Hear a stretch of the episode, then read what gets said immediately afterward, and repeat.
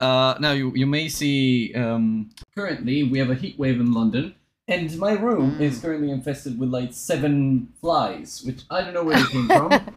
But uh, they are in now, so yeah, that's that's going in the bloopers, I suppose. Um,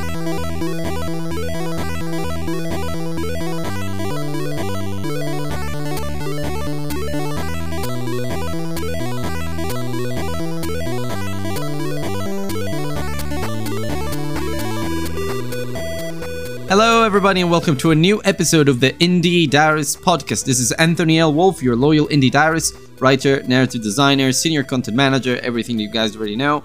I won't steal too much time from you. I just want you to know that by the time this episode goes live, the Kickstarter campaign for Kristala, the game by Astral Clocktower Studios, the guests of this episode will be live, or at least will be getting ready to go live. So make sure to follow Astral Clocktower Studios on Twitter, head over to their Kickstarter page, and please show them some support. Now, on to the episode. Hello, everybody, and welcome to a new episode of the Indie Diarist podcast. Today, with you is your usual and loyal Indie Diarist, Anthony L. Wolf. And today, with me are actually three very special guests from the indie de- game dev community, and there are three developers from the same studio, which is Astral Clocktower Studio. And uh, yeah, you will tell me a little bit about the story behind that name. I think I remember uh, where it comes from, but please uh, feel free to um, tell me a little bit about yourselves um, individually. I guess we'll start with Sarah. Sure, yeah, we can do that. Um, so I am Sarah. I'm one of the owners of Astral Clocktower Studios, and um, as much as I'd like to be, I am not a developer. I'm actually our marketing director. Um, so I handle everything related to the Astral Clocktower Studios and Kristala brands, from marketing and community management to running Patreon, setting things up for our upcoming Kickstarter, um, all that fun stuff. Perfect. Uh, and I'm Allie. I'm our uh, our one of the owners. Obviously, like all three of us are owners. Uh, and uh, I'm also our producer and business manager. And um, I used to be more of a dev than I am now. Now I just direct the devs. okay. And Lastly, I am Tiffany. Tiffany. Um, I one of the owners, obviously, and uh, I do level design too as well. Right. Okay. Yeah. So um, it's uh, it, it's a really um, nice studio that you got there. I can see there's I can see there's uh, structure and you've got layers and such. So how, how big is the studio actually? How how many people are you? We have 32 devs right now, including ourselves.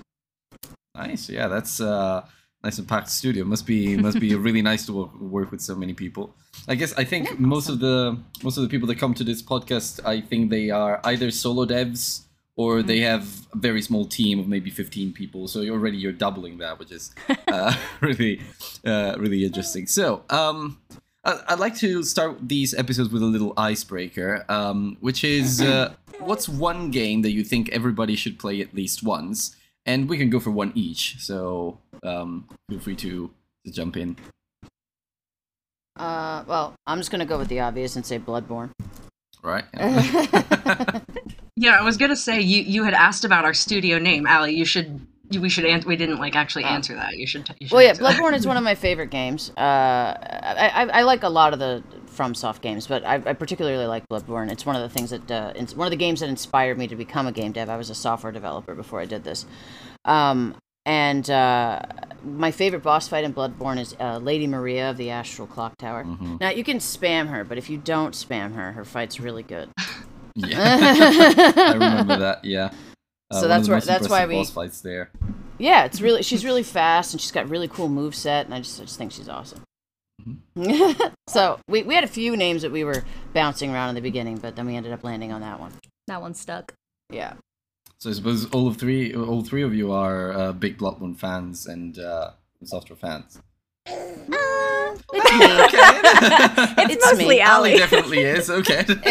yes, we don't Yeah. dislike those games. I just I haven't played a ton of them, but obviously knowing Same. Allie and yeah, and working with the studio, I really have come to love just the formula behind like studying the combat and and Right. you know when you approach a new enemy or boss and there's like a mm-hmm. strategy behind that. So I really really respect that about those Same. games. Same. I love figuring out the strategies of the boss fights and then still dying like four million times because I'm not very good at Souls games, but they're fun. so There Well, are a lot of devs on our team that do love these games. Just yes, Yes, yes, uh, Yes. we got we got you three here today, but yeah, uh, but yeah, Tiffany, you're doing level design uh, anyway, so you don't have to worry about all the combat bits Yeah. and all that. So I literally Exactly. go in there, kill everyone, and then test the whole environment. yeah, so, there like, you I'm, go. Yes. I'm great at our game because they all die like that.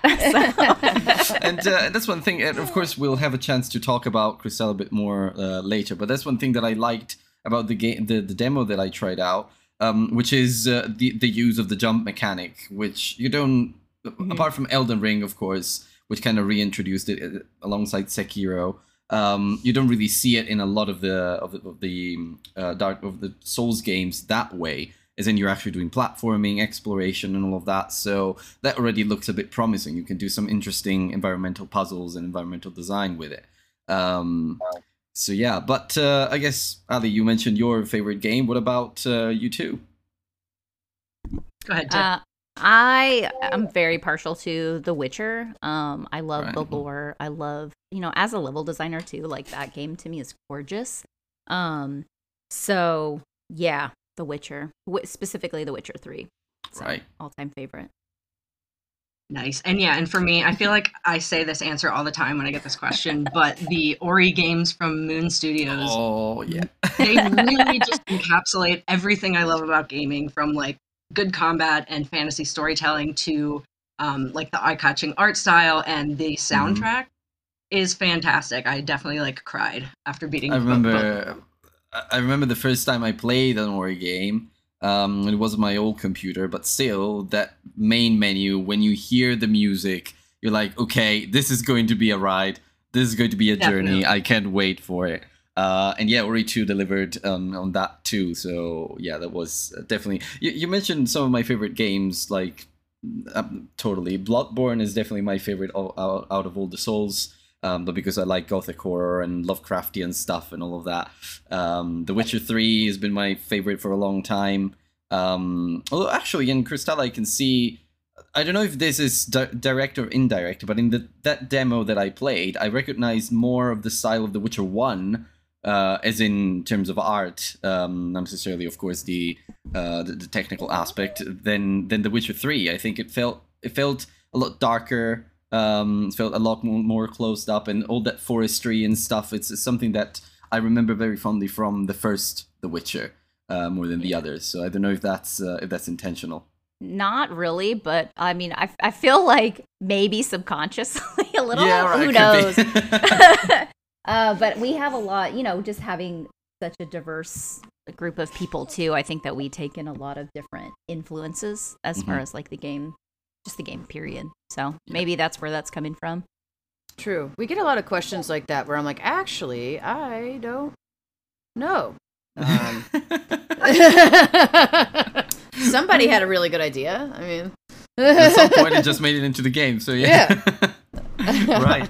Um, but yeah, so uh, you, you mentioned action RPGs. You mentioned even a platformer in your case, Sarah. But um, wh- which games do you remember playing growing up, and do you think they had an influence on what you're doing now? Uh, I was I had a Super Nintendo and I had a PlayStation One. My PlayStation One only had one game on it. Mhm. It was uh this it was Gran Turismo.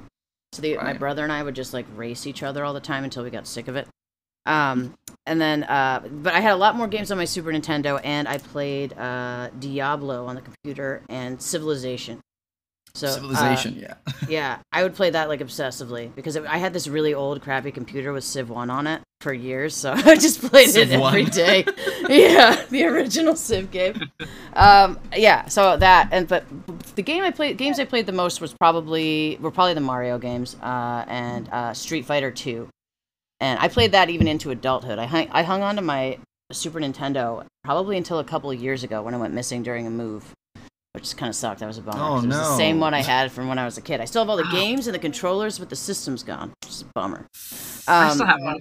Oh, well, that's good. I'll come bring you my games. but yeah, so I played the most probably Mario 3. I, thi- I think Mario 3 is the best one. I know, like, Mhm. every shortcut, I beat that game a hundred times. Uh, and today, I honestly, it's I, I will say uh, that I've always had a taste for games that uh, challenge me. I want to, to do the same thing twenty thousand times over and over again. Maybe related to just being a person who lives with ADHD. I enjoy repetitive things, so maybe that's why I don't mind dying to the same boss eighty times, like I did in Wo Long Fallen Dynasty on the first boss.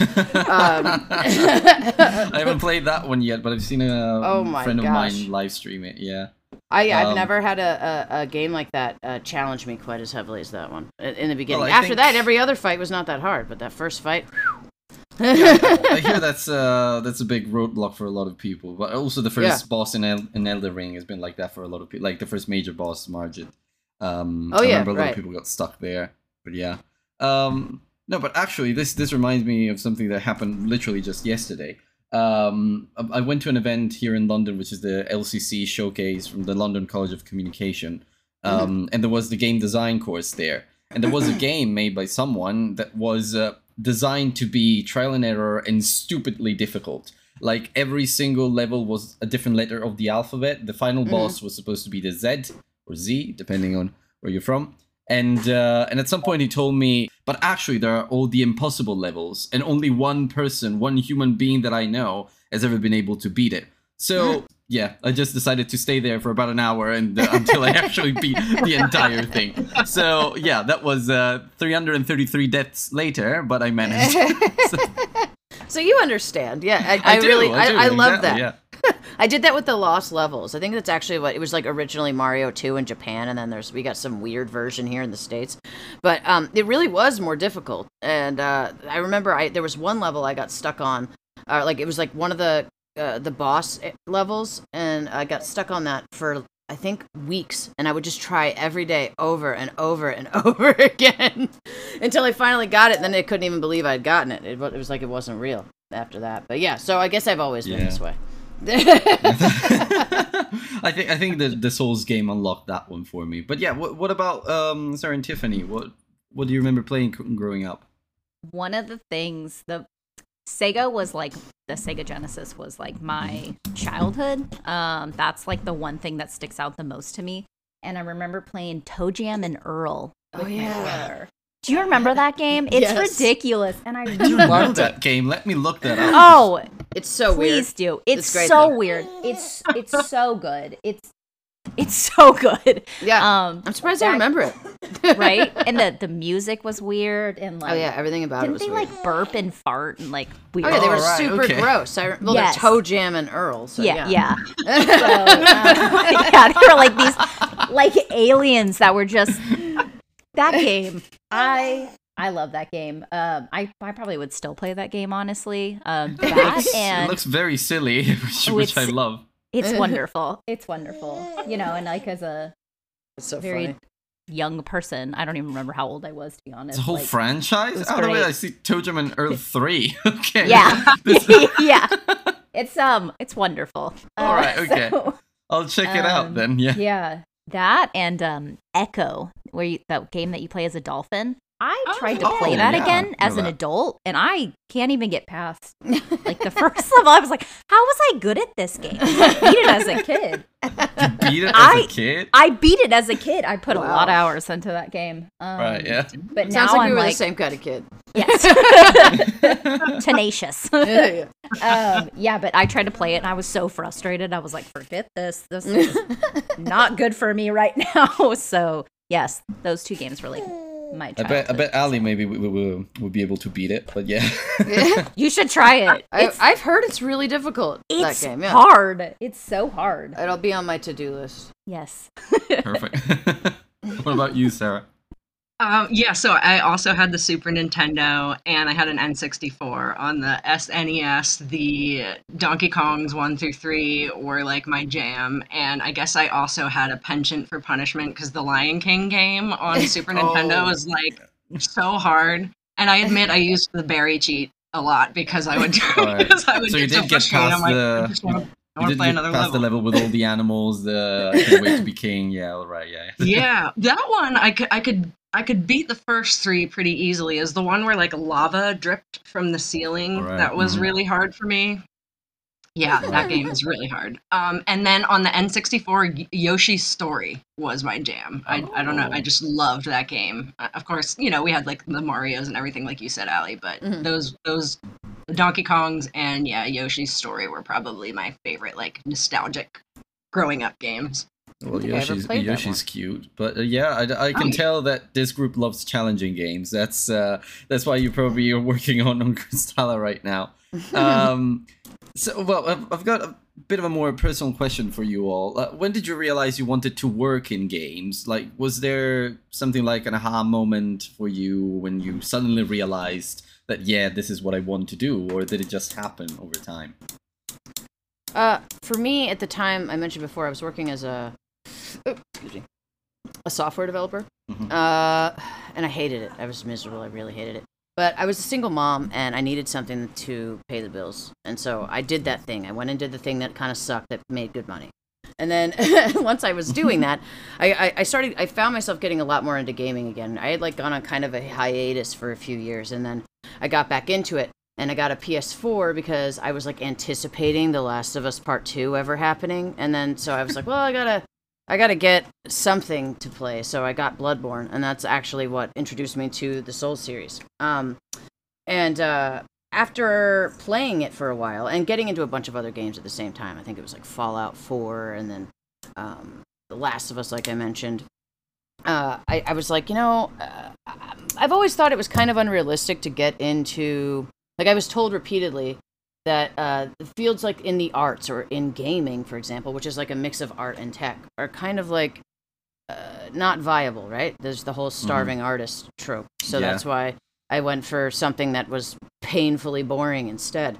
And um, at least for me, I don't say I don't think it's that way for everybody, but for me it was. Um, and so I, I just had a moment there where I was like, well, you know, I'm, I'm in the position where I could probably handle you know, going back to school. I tried to start, I tried to start teaching myself at first and realized that if I didn't have something that was like pushing me to do it, that I was never going to have the energy to do it. But if if you know, there's like the risk of defaulting on a loan, then hey, I might as well finish school.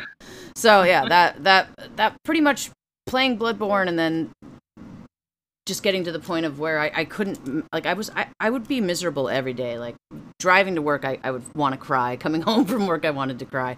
So it was it was really uh, helpful to have something that was like the light at the end of the tunnel like oh, I only have to do this for this much longer and then someday I can have a fun job. And so that's you know I actually did it. I'm here now so that's pretty sweet. Man, everything worked out in the end yet. yeah. It was Thankfully. perfect timing too, because that's where we met. yeah We met in school, so All it right. all worked out for a reason. I can see we have uh, a fifth guest on the show now. oh yes, well, of course, the Say listeners hi. won't be able to. Because the listeners see won't be her, able to see t- see her, but yeah, hopefully she stays quiet. yeah. she was being Right. pretty good I was I had- impressed good job Yeah, Iris she was eating, so you know. Yeah. So, um, what about you, Tiffany and Sarah? Like, what um, what what made you realize that you wanted to do this? Mine was my dad.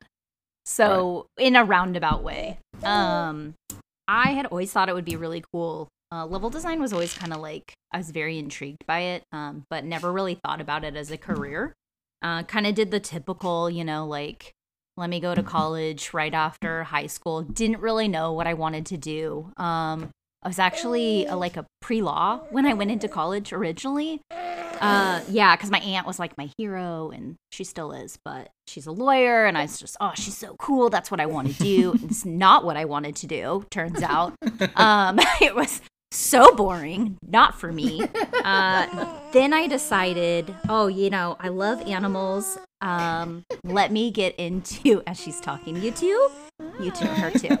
So uh, I I love animals, and so I was like, well, you know, I think I want to be a vet, and so I actually got a job, and I was a veterinary technician for like 15, 20 years. Um, Alright. Also, not my thing. Uh, so I'm just talking to my dad, and I was just like, I just don't know. I don't know what I really want, like what would be really fun. And we started talking about it, and he was just like, well, you know, what about? He actually recommended uh, graphic design. And I was like, okay, I like being creative. And he's like, you love being creative. Like that's, you know, that's your thing. And so then I started down that, you know, rabbit hole um, and landed on level design. So went to school for it um, and still love it. So, you know, um, guess I'm doing something right. So Found the Yeah. thing. yeah. Long story short, um, here we are. So Right. Yeah. Um, and, uh, and and for me, oh, I'm sorry. Were you going to like expound? no, no, no. I was going to hand it over to you. I Yes. didn't want Okay, cool, cool. For me, I'm actually interesting because um, I didn't really have aspirations to work in gaming until I met Allie at um, that software programming job she was talking about. I was marketing there. I've always wanted to be a marketer. I've, you know, I went to school for that, but it wasn't until I met her and we became fast friends. And you know, she told me that she and Tiffany were starting a studio and that they wanted to focus on marketing from the beginning. So they said, "Hey, do you want to join us?" And I was like, you know what? Yeah, I do. I do want to do that. Um, but it's interesting because, like, now that I've been doing this for five years, I literally cannot imagine marketing in any other space. Like, it's so much fun. You can be like super loose and free with like the brand voice, um, and then also creative, like you were talking about, Tiff. So it's it, it's so fun. I'm so glad I'm here. I really, really can't imagine doing anything else. Yeah. Yeah, and uh, if I look at your um, Twitter profile, which is uh, AC, let me just uh, find it again, ACS underscore games for anyone listening. Um, you've got like seven, nearly seven thousand followers. You're de- you're definitely doing a great job there. So you're definitely having fun and uh, getting results, which is great. So, uh, but yeah, actually, we have really interesting range of stories here. Um, someone who tried a lot of things before realizing what they wanted to do. Someone else who who tried uh, the job that would be better paid and then uh, realized that they wanted to do something creative and then yeah, just uh, Sarah was having a lot of fun with with marketing. I mean, there's there, there's a lot of experiences here coming together to to create this. Uh, uh, the studio and this game and this and this idea, this vision that uh, that, that you guys have, which is uh, just really inspiring. And actually, a lot of people do stumble upon certain creative careers just by chance. You know, I've heard True. yesterday someone saying that they became a producer just because they met someone who needed a music video producer and then now they've been doing it for like 15 years so it's uh it's it, these things happen and then usually those the things that happen by chance are the most interesting in these cases but yeah like now moving on to actually what um led to the foundation of your studio what is the story behind Astral Clocktower studio? Because tiffany you mentioned that you met that you met Allie in school. Um what how did it come to be? Um, you want me to take it, Tiff? okay, so uh, uh, Tiffany and I were both working on uh, bachelor's degrees in game programming, which is kind of funny because she's a level designer and I'm a producer now, and neither of us are programmers. But uh, you know, I actually when we first started the studio, I was our lead programmer. Um, and which made sense because I was a software programmer. That's why I went for it, even though I didn't even like programming. But anyway, uh, uh, Tiffany and I were put together in a group project, and she was actually the first other woman I'd met in the entire program. So I was like, "Oh my god, hey, we should be friends." and uh, uh, and we worked really well together. So you know, after the project was over, I wrote her on Discord, and I was like, you know, I I, I want to make, I want to keep making games because I feel like I'm learning a lot more from that than uh, you know, just the, the school normal f- format for school. You know, it's just the school can only teach you so much. You really learn the most from actually doing. So initially, we were like, you know, we sat down and we we talked about what we wanted to do. Um, I had I had actually right before that I had volunteered my time working at this uh, indie studio. Well, studio. I don't know if it even exists anymore. Um, where the guy, this guy had managed to recruit something like 35 developers to all volunteer and work for him that he split into these little teams to make like little games and then um, he he himself wasn't a dev and didn't really know a lot about development so um, not a lot got done. And it was like i remember thinking at the time like i could do so much better at this. Like i can't believe he's wasting this resource. He has 35 devs and there's no games that are happening. So um, you know that was kind of what inspired me to like maybe i should start my own thing. Um, Mhm. But so you know, we met, we we talked about, we sat down and we talked over what we might want to do together. Um, and originally, she and I came to the conclusion that we would do like a small adventure cat game. Like we were trying to be reasonable because my I came we, we, we both presented ideas to each other of what kind of game we'd make together. And I'm like, let's make, you know, some dark dark souls like uh hellscape game. And um I, I don't want to get too into it because I would like to make it someday.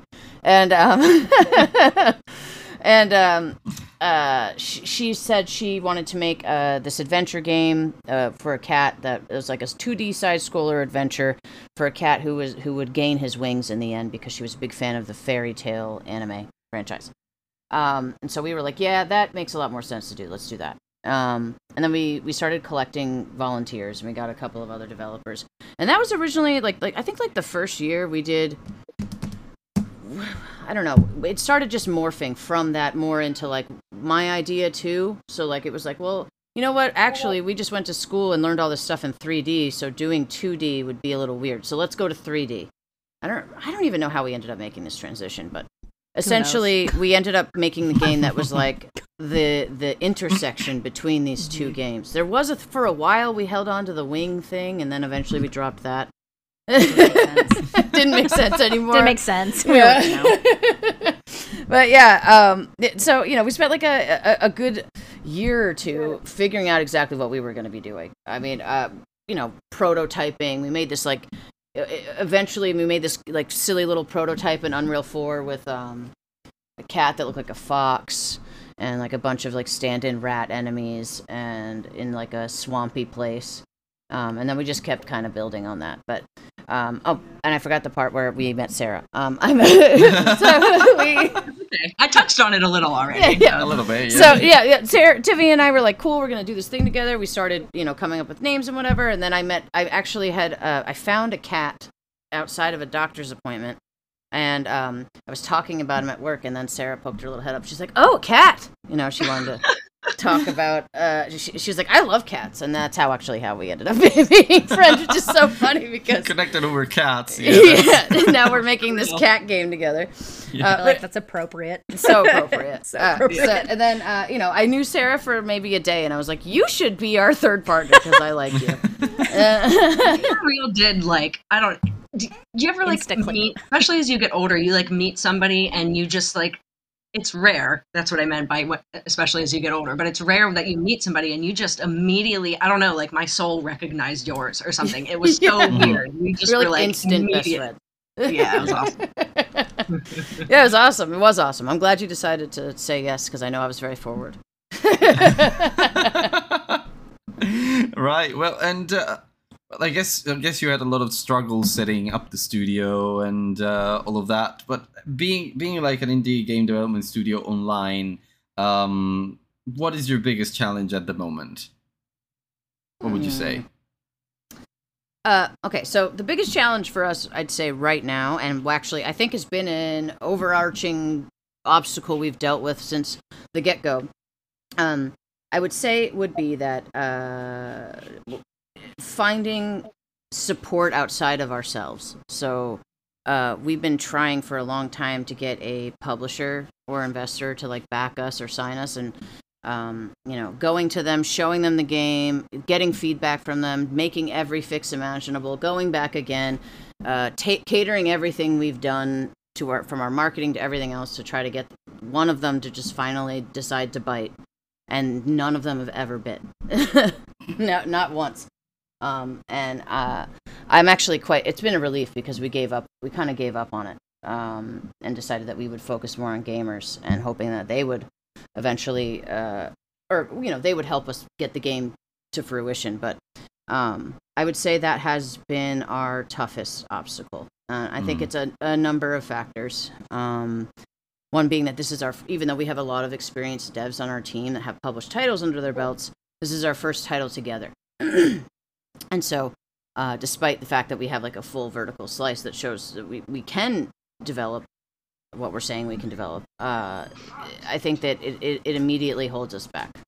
Um, and then uh, and also the fact that we went for a bigger game to start with. Like i guess we probably could have made that little cat game first and then done Kristala and that might have been smart. We probably should have done that, but you know, uh, I, I couldn't resist. I wanted to make a cool. I wanted to make something uh, that I was, you know, that I thought was really cool, and it just kind of, it kind of just happened on its own. I don't remember us actively saying like, "Oh, this is the."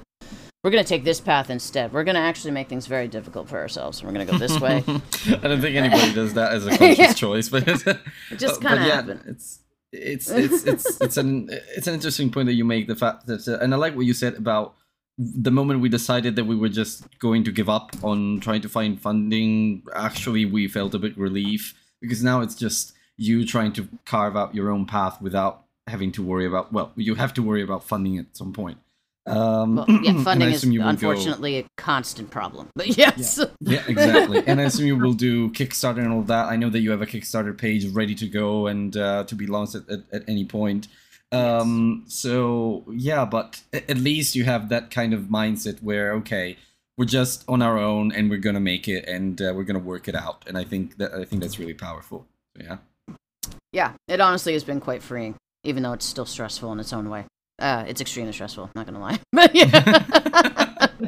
well, it frees us up too to like focus solely on the dev. Like, sure, yeah, we're focused on like the Kickstarter and building our Patreon community and and and enriching our Discord community and all those things. But like, we're not focused on continuously updating pitch decks, for example, or Mhm. always trying to find events where we're pitching. Like, I mean, we still do outreach. Don't get us wrong, but like, yeah, it's just nice to be like, okay, we are focusing on getting done even quicker. Yeah. the Plus, development of all the game. time we wasted on being like being told it was one thing or another, fixing that thing, going back to them and being told, "Oh, actually, now I'm making up some other thing because I can't tell you the real reason I don't like you." Mhm. And that's That's that's, what I- really what it comes down to. So they just wasted a lot of our time.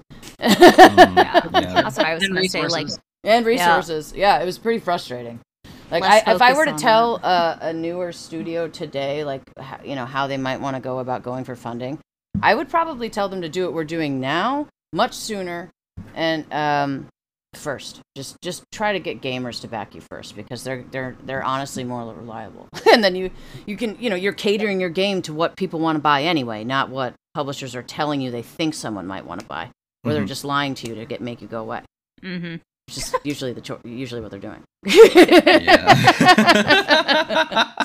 uh, yeah, no, it, very, very important points there, and uh, I think I think a lot of people are going to find this kind of advice useful because you know the, there's that tendency to they, we want to grow, we want to maybe be this big, uh, or at least even mid mid-sized studio that gets funding from a big publisher and such, so we don't have to worry about marketing and all of that, which a lot of indie developers find very challenging, to be fair. But as Sarah said, it can be fun as well.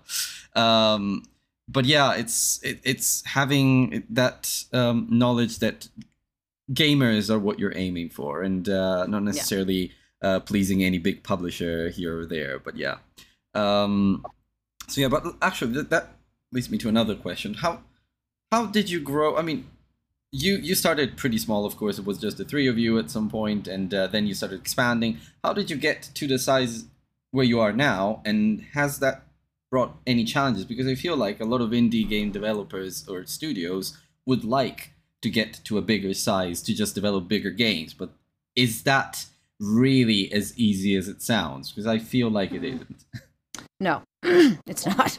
Um, uh, okay, so we've always had a relatively larger team just because we got, I don't know, we just got kind of lucky. When I first started uh, looking for people to work with us, uh, I kept just stumbling across people who happened to be cool and had a skill. So like, like the, our first our first uh, volunteer on the on the team was uh, well, one was Tiffany's good friend Kristen, who was a writer. And then um, and the other was um, he still works with us. His name is Cass, and he's a 3D modeler. And I found him because I commented on some post on Facebook. uh, uh, that seemed like it was like uh, uh, it was like a it was like a um trying to find the word. It was like a scam post about uh, you can be a game tester today. Go to game tester school. And I was like, don't go to game. Don't pay these people. That's basically what I commented. exactly. Don't game do this. tester school. No one goes to da- to game tester school. And then Cass wrote me, and he was like, "Yeah, agreed." Basically, and that's I never knew that. Yeah, and that's how that's how I love uh, that story. that's- yeah, that's how I met Cass because I was like, wait, you're a 3D modeler? I could totally use you if you want to uh, make a game with me. I've got a couple of friends, so I um, could yeah, totally use you. Use your skills. Yep, use your skills. yes. Uh, but yeah, he uh, he- so he was he was our first volunteer, and then he introduced us to our uh, second volunteer, who's also still working with us, and her name's Bianca, and she's also a 3D modeler. But now uh, she actually works more heavily in the marketing department because it just turned out she's really good at that. So Yeah. that's kind of what happened. But yeah, we have a couple of people that have been with us since the very beginning. But um, what the natural course of things when you go at first with a volunteer team is a lot of um, change and turnover because you can't expect a lot from somebody you're not paying, right? So Mhm. we we started out with this whole idea that like you know we're students we're trying to learn and this is the best way to learn and you should you know if you want to come learn with us that would be awesome. And so we got a lot of really good developers that way. Um, we did eventually get some funding a couple of years in and that's where things uh, changed. And so we started instead of you know finding volunteers all the time we were able to start seeking out a bit more experienced developers Mhm. and expanding a bit. So that's when we went from you know having like a team of 20 volunteers to go getting to about the size that we are now. Um and uh you know what? I will say finding the developers for us if we were a localized team in one place that would be hard. But we do not even we have no restrictions on where we can hire from and really the only restriction is can you speak understandable english? And that you know and uh, we've even had people who really can't but they use a translator and they get by well enough that it's okay.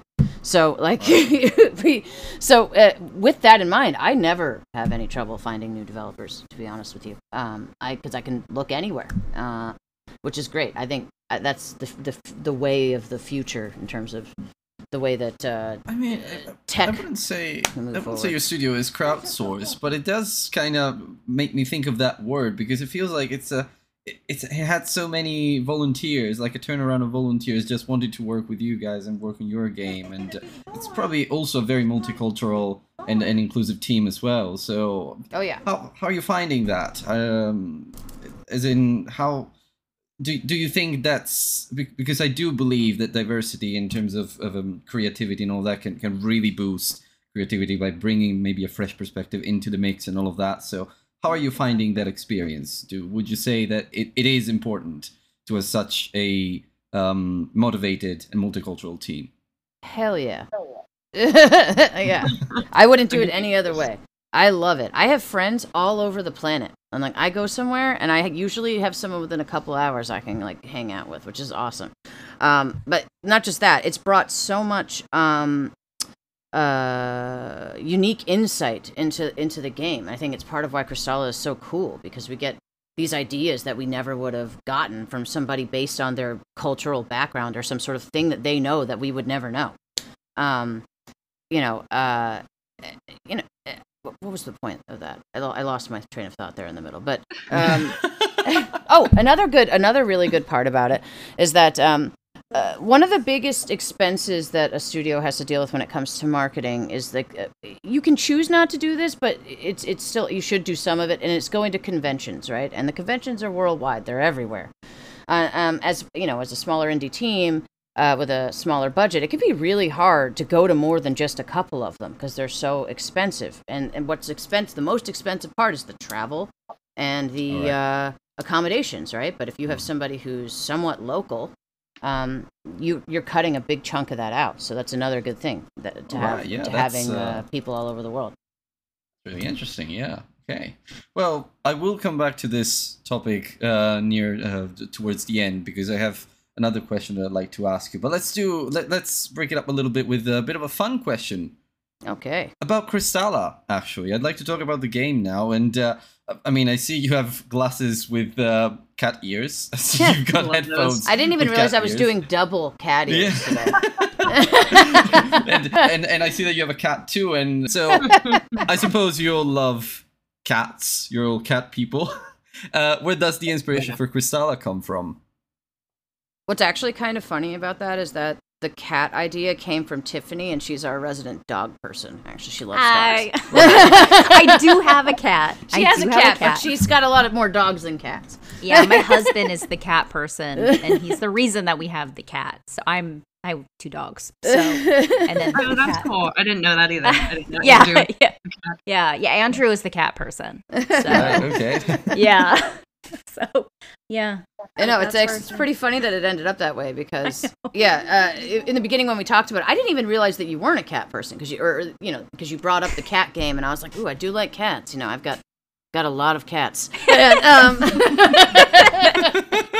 Well, I mean, like think about it though. Like a cat, you play as a cat, and then think about playing as a dog. Like I'd rather play as a cat. They're more agile. Just they move better. They're cooler looking. They just they have sassy personalities usually. Like and for an action RPG, well I feel like it's better. Yeah. yeah, Yeah. that's what you need. Plus, And, like, dog companion dogs are really good as companions. Yes. I've noticed in games, like Yeah. for instance, Dog Dogmeat in Fallout 4. He's my favorite dog companion. Yeah, cats just make better player characters. Yeah. so. I agree. Yeah.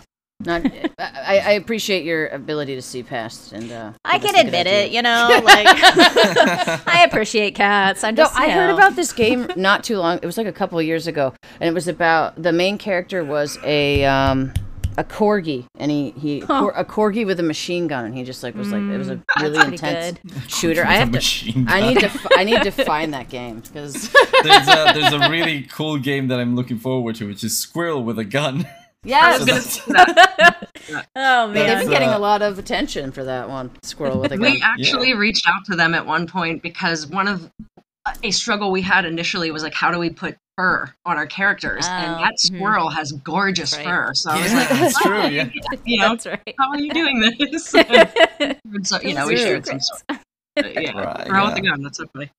I'm Um, I, I think it's one person because the the social media account does feel very personal in terms of tone of voice. So yeah, I think I feel like I feel like there's just one person winging it with with that squirrel with a gun. So yeah. Uh, Yeah, they found a good a good little niche there that people Yeah. are like, that's so hilarious. yeah. And uh, honestly, I'm on board with that. I think I think I think it is going to be hilarious. yeah. Yeah, totally. Um, oh, absolutely. Kind of like the goat simulator game. Oh my god. All right, yeah, all those silly games over there, yeah. Yeah, Um, toward But yeah, with with I'm a big fan of Kristala, we. Studios, so yeah. Oh, sorry, I didn't mean to cut you off there. Oh no no no! You should edit that out. off, I'm yeah. embarrassed now. Um,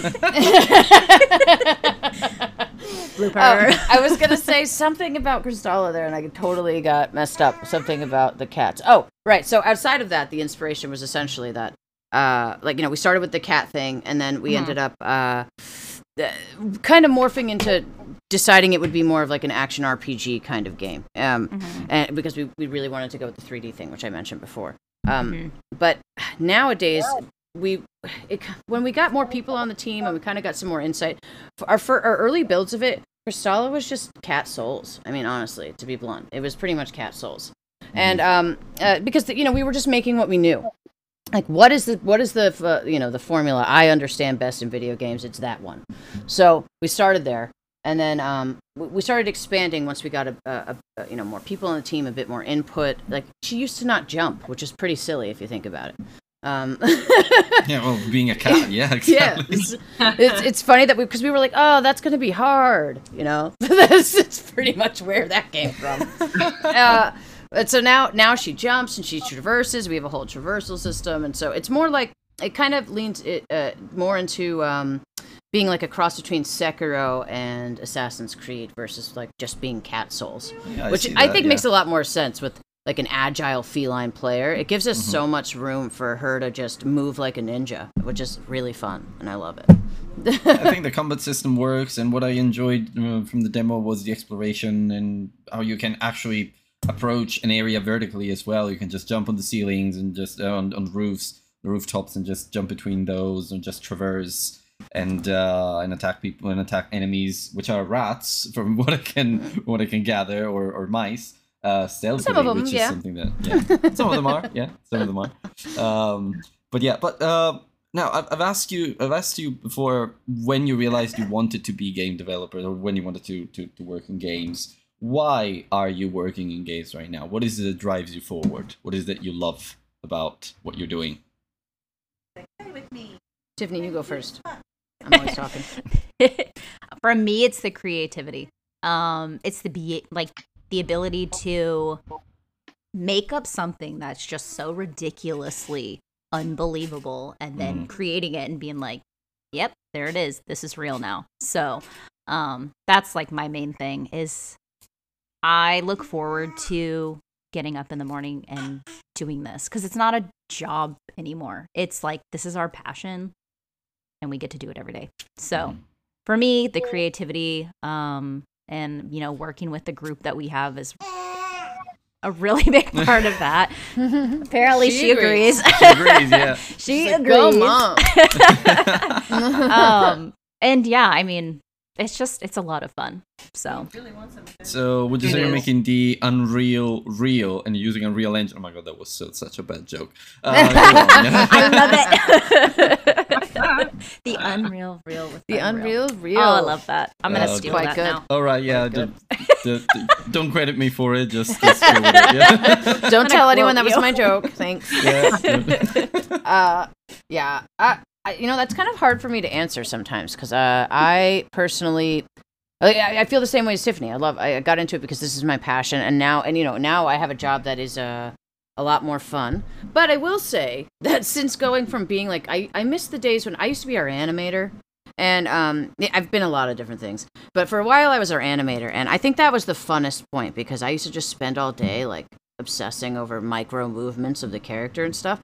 And um, you know, now I have to just you know, it's, it's it's this it's this constant shift of different things all the time. Like, oh, I got to do. I'm, I'm jumping around constantly. It's a little more intense and stressful. It used to be way more like way like I understand why developers enjoy not being the boss. Um, I, I don't hate it. I, I- I love what I do, and I wouldn't do anything else. And I can't even imagine myself not doing this now. It would be really weird. But uh, I definitely do kind of miss those days where I was just a dev. and, and focusing on like yeah. you know one or two things because exactly the creativity is really really fun um, but i would say my favorite part about what i do now is just the fact that i always know what's going on in every department like i'm like the the, the go-between for everything Mm-hmm. um, and I, it, it's made it so that I know a lot about a lot of different things, um, or at least a little about most things. So, you know, uh, and, and in in a way that I wouldn't if I wasn't the one who was just bossing everyone around and figuring out how to make everything work together. Yeah, I would have to agree with that too. Um, as I've said multiple times, I'm not a developer, so like I can't program, I can't, you know, create animations. But what I can do is add to the narrative design of Kristala. And so, as a as an avid reader and Yeah, always gravitating towards like fantasy stories in general, when I pick something up to read, it's really cool to like take that love and apply it to like something that we're creating together. So like yeah, it's just that dreaming up of new worlds, of new creatures, of things that don't physically exist in our world. Um, I that's True. priceless to me. It's so much fun. That's actually definitely still part my one of my favorite parts of the job is like going to the artists and being like, "Can you make me a lizard man? Thank you." Hey, that lizard man is really cool too. he is. He's really cool. so that lizard man actually uh, became reality. That's Oh, that's, yeah. that's good. Like Okay. every weird, like almost every weird idea we've had has become something. It's Yeah. great. That's great. Yeah, right. That's So- my definitely my favorite part. That and just the, the, the the time I've spent basically making up the story with Sarah Uh-huh. and, and Tiffany. We've most of the story was we, we've had writers work with us and we don't we don't currently have a narrative designer but we, we will need one again soon Mm-hmm. um but uh you know a lot of the story is just us we used to have these meetings every week and come up with the world and we came up with a language together like that that was super fun I see a dog in the background in the meantime. Yeah. Oh, Ooh, so fancy. Ellie. yeah. She is. she stopped like yes. She's like, yes, Food. that's my name. That's my name. right. Um, so I did. I did mention that I wanted to go back to that topic at some point, and I think, and I think I want to ask this question. Now, you don't. You don't have to answer because I know it can be an uncomfortable one to to deal with. But I know that unfortunately, the video games industry has a few problems, and uh, one of them is toxic masculinity. Yeah. Being three co-founders or directors of a studio and being three female co-founder directors has that ever impacted uh, someone's perception of the studio um, have you ever seen someone just maybe look down on you because you're a woman, and uh, maybe uh, that that has led to some preconceptions, or of course all unfounded. But yeah, I'd like to I'd like to hear this from you. Uh, I was kind of holding back on this before when I was talking about uh, publishers, and Oh, I, yeah. uh, I, I, I, you know what? I, I kind of I kind of got there. Yes. yeah, uh, because uh, I, you know I don't want to. I, I- I can't necessarily say that 100% this is the reasoning because they don't say it. You know, they can't say it. I mean, if they said it, that would be pretty bad for them. But but I I have a feeling personally that it's it's been a big factor in Mhm. some of the some of us like I feel like with the Cristal is a pretty cool looking game. I've seen games half as developed get deals and yet we still can't. So it's like, well, is it is it is it us? Is it you know, I, I, I like to point to uh, the the the fact that it's our first game together, but I also think it's also that. um, and we've seen, you know, we've seen some things in the industry, uh, like you know, um, I don't know if I should even say any of this. I should probably keep myself. yeah, but yeah, we've definitely experienced some stuff. And we've had to think about things in a specific way. Like, for example, when we were getting a lot of no from publishers, we started wondering should we send one of our male teammates to pitch for us? Oh, Yeah. that's Or- horrible. Yeah, Yeah. or in our marketing, we've had to be like, should we say loud and proud that we're a women-owned studio? Now, obviously, we have we decided yes, we should because f that. I'm not gonna swear on this podcast, but like, Yeah. yeah, like, but it's it's just interesting the way that we have to like really carefully think about certain things that maybe a male counterpart wouldn't. You know what Yeah. I mean? So, yeah. this is my Yeah. Luckily, luckily though we haven't we haven't had a bunch of like just people out in the like internet verse Mhm. um give us uh, too much shit for it the, too much shit is is the the too much part is, uh, Yeah, is yeah, interesting, but yeah, okay. yeah. yeah, gamers don't seem to be upset about it in the same way. no that's really Yeah. good. Okay. But though you They're know, we don't. You never game know though. I saw an article the other day where people were a bunch of gamers were mad about some really stupid thing that had to do with a woman being involved in Mm. something. Ah, I don't yeah. remember what it was, but I don't remember what it was now. But they, or maybe they were mad about a female protagonist again. I don't know. But, Again, you know, yeah, exactly. I guess it's the key word there. Whatever, you know, it happens guess- all the time. But I mean, I, I it seems in general, though, I would say most of the gamers that we ever interact with, they're not, they don't care about that. in Uh, fact, they're you- like, you oh, good, to- different perspective.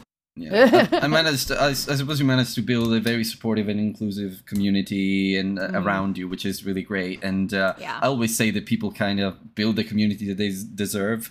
Um, but yeah, so well, let's let's let's close it on more of a fun note. Um, imagine writing a letter to yourselves, but ten years younger. What would you say? How old am I now? I know. I was like, uh. All right. Yeah. That. Well. Okay. So that was right at the beginning of my like, uh, not beginning. I was just in my software career.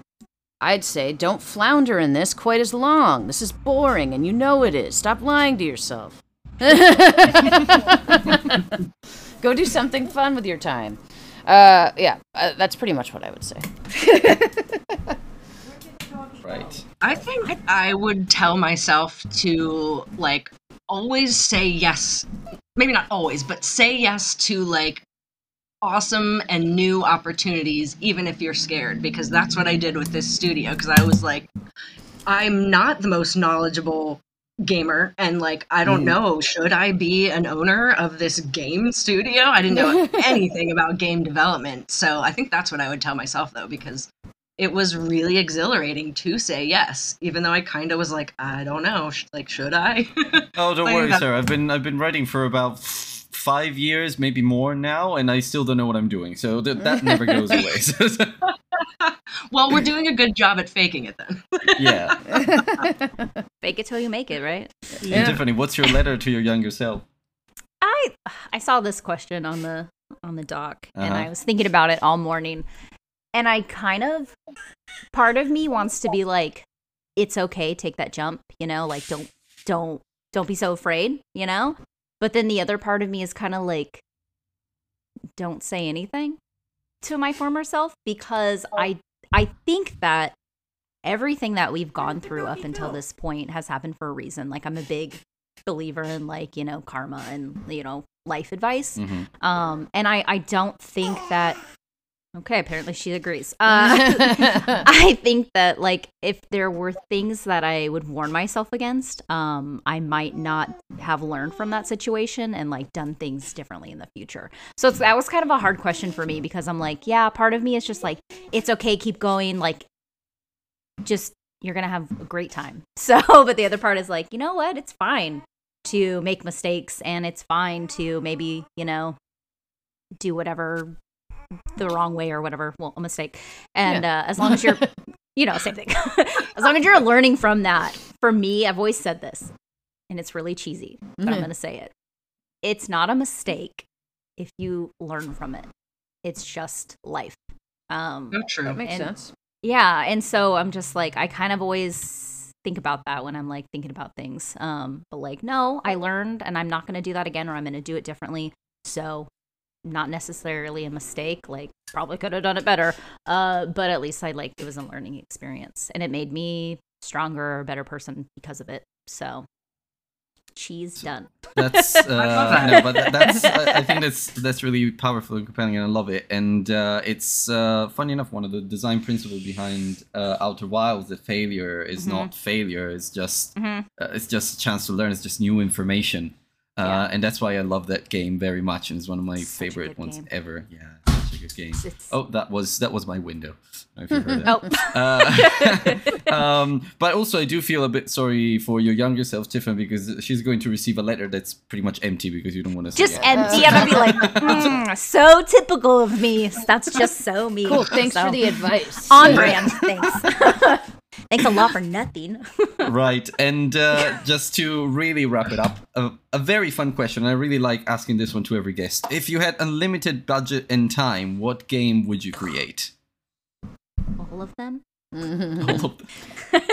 we actually More been, cats, I guess. More cats. I cats. was gonna say Kristala. Yeah, I would making- make. Yeah, I would just make the ultimate budget version of Yeah. Kristala. We we actually we when we started planning out all this stuff, we we did it. We did multiple scopes and ver- versions based on different budgets, so that we could you know tailor our pitches accordingly, right? So there's a version that you know is. uh the big money version where we can we get to do full multiplayer and there's all these you know the world is bigger and everything you know there's a living a living world where you can you leave an area and come back to it and different stuff happens and yeah i would make that game that's my dream game it'd be really cool maybe someday we'll get to make that version of Kristala in a sequel or something I was gonna say, I was gonna say we have enough story content for like a sequel and even a prequel. Like we've Yeah. Oh talked- yeah, we've planned it out Perfect. yeah. story wise. Yeah, Yeah. well, uh, I, I get, and I say this every single time. I get two answers to this question. One is I would just be doing what I'm doing but bigger, and the other Mm-hmm. is I would do a mem- an MMORPG. I have no idea why, but it's it's just those two. Uh, but I think, but I think once you say, um, I think when when someone says I would just be doing what I'm doing now but bigger, Mm-hmm. it, it shows that that person is on the right track and they're uh, they kind of know what they're doing. Um, so yeah. Right, so I think it, it's been a very, very fun hour with you three. It's uh, it's been an amazing little chat and conversation. Just some parting words from you. Where can other people find you, and if they do, how can they support you right now? Um, so you had mentioned our Twitter earlier at, ACS underscore games. That it's essentially that across all socials, except our TikTok is at Kristala Game. Um, you can also find us at choice. Astral. Yeah, yeah. I don't, I don't know why. I forget why we went with that there, but anyway, the TikTok's doing really well too. You guys, everyone should check it out. Right, um, uh, you can also find us, of course, at astralclocktowerstudios.com. Um, I mentioned earlier we have a very rich and diverse Discord community um, and a growing Patreon community. And then we had also mentioned that we have a Kickstarter campaign that is coming up in July. And um, if you love action RPG games or games like Sekiro or Assassin's Creed, if you love cats, if you love metal, um, please go to our page and follow the campaign ahead of launch. Um, we would love to have you, and we promise there's some really cool rewards planned. Well, you can tell that Sarah's the marketing gal here because most people just say. Oh, that's why I kept my yeah, mouth shut. Say, I literally muted myself, so I was like, Sarah's got this. Yep. Yeah, no, most people just say, "Oh yeah, follow my Twitter, wishes my game, please." that's a whole barrage of links. I will put Oh all yeah, of this wish in the list to sell on Steam. of course, yeah, that's that one too. Um, I will put all of these in the description of the episode, of course, for the listeners. But yeah, thank you so much to the three of you and to Astro Clock Tower Studios for doing such an am- amazing little game there. Uh, I'm sure it's going to turn out great. But yeah, thank you so much. Thank you. Thank you, Thank you for having us. It was fun.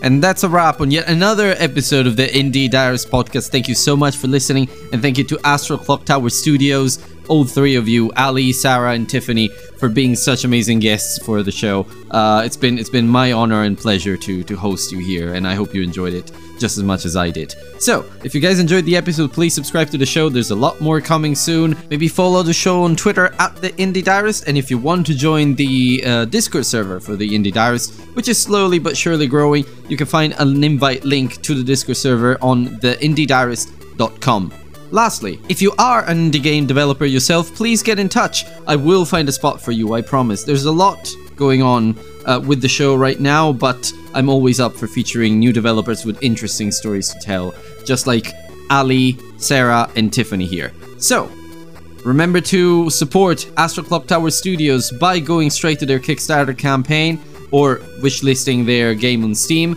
And uh, I guess I will speak to you in the next episode of the Indie Diarist.